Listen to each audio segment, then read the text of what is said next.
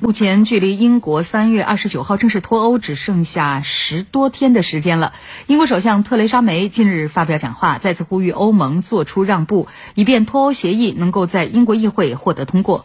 同一天，英国议会下院宣布将于十二号表决可能包含修改内容的脱欧协议。来听报道。英国首相特蕾莎梅在讲话中表示，英国已向欧盟提出了严肃的建议，以解决英国北爱尔兰地区与欧盟成员国爱尔兰的边界事宜。他呼吁欧盟领导人做出让步，以便英国能如愿以偿地有序脱欧。特蕾莎梅还警告说，如果脱欧协议再次遭议会否决，英国将面临持续不确定性，或许永远无法脱离欧盟。目前，英国与欧盟就修改脱欧协议的磋商仍未取得进展。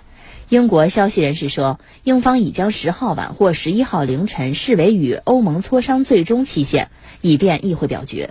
英国议会下院领导人利德索姆七号宣布，议会下院将在十二号表决可能包含修改内容的脱欧协议。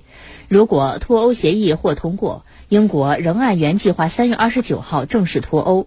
如果议会再次否决脱欧协议，议会将就无协议脱欧还是延期脱欧进行表决。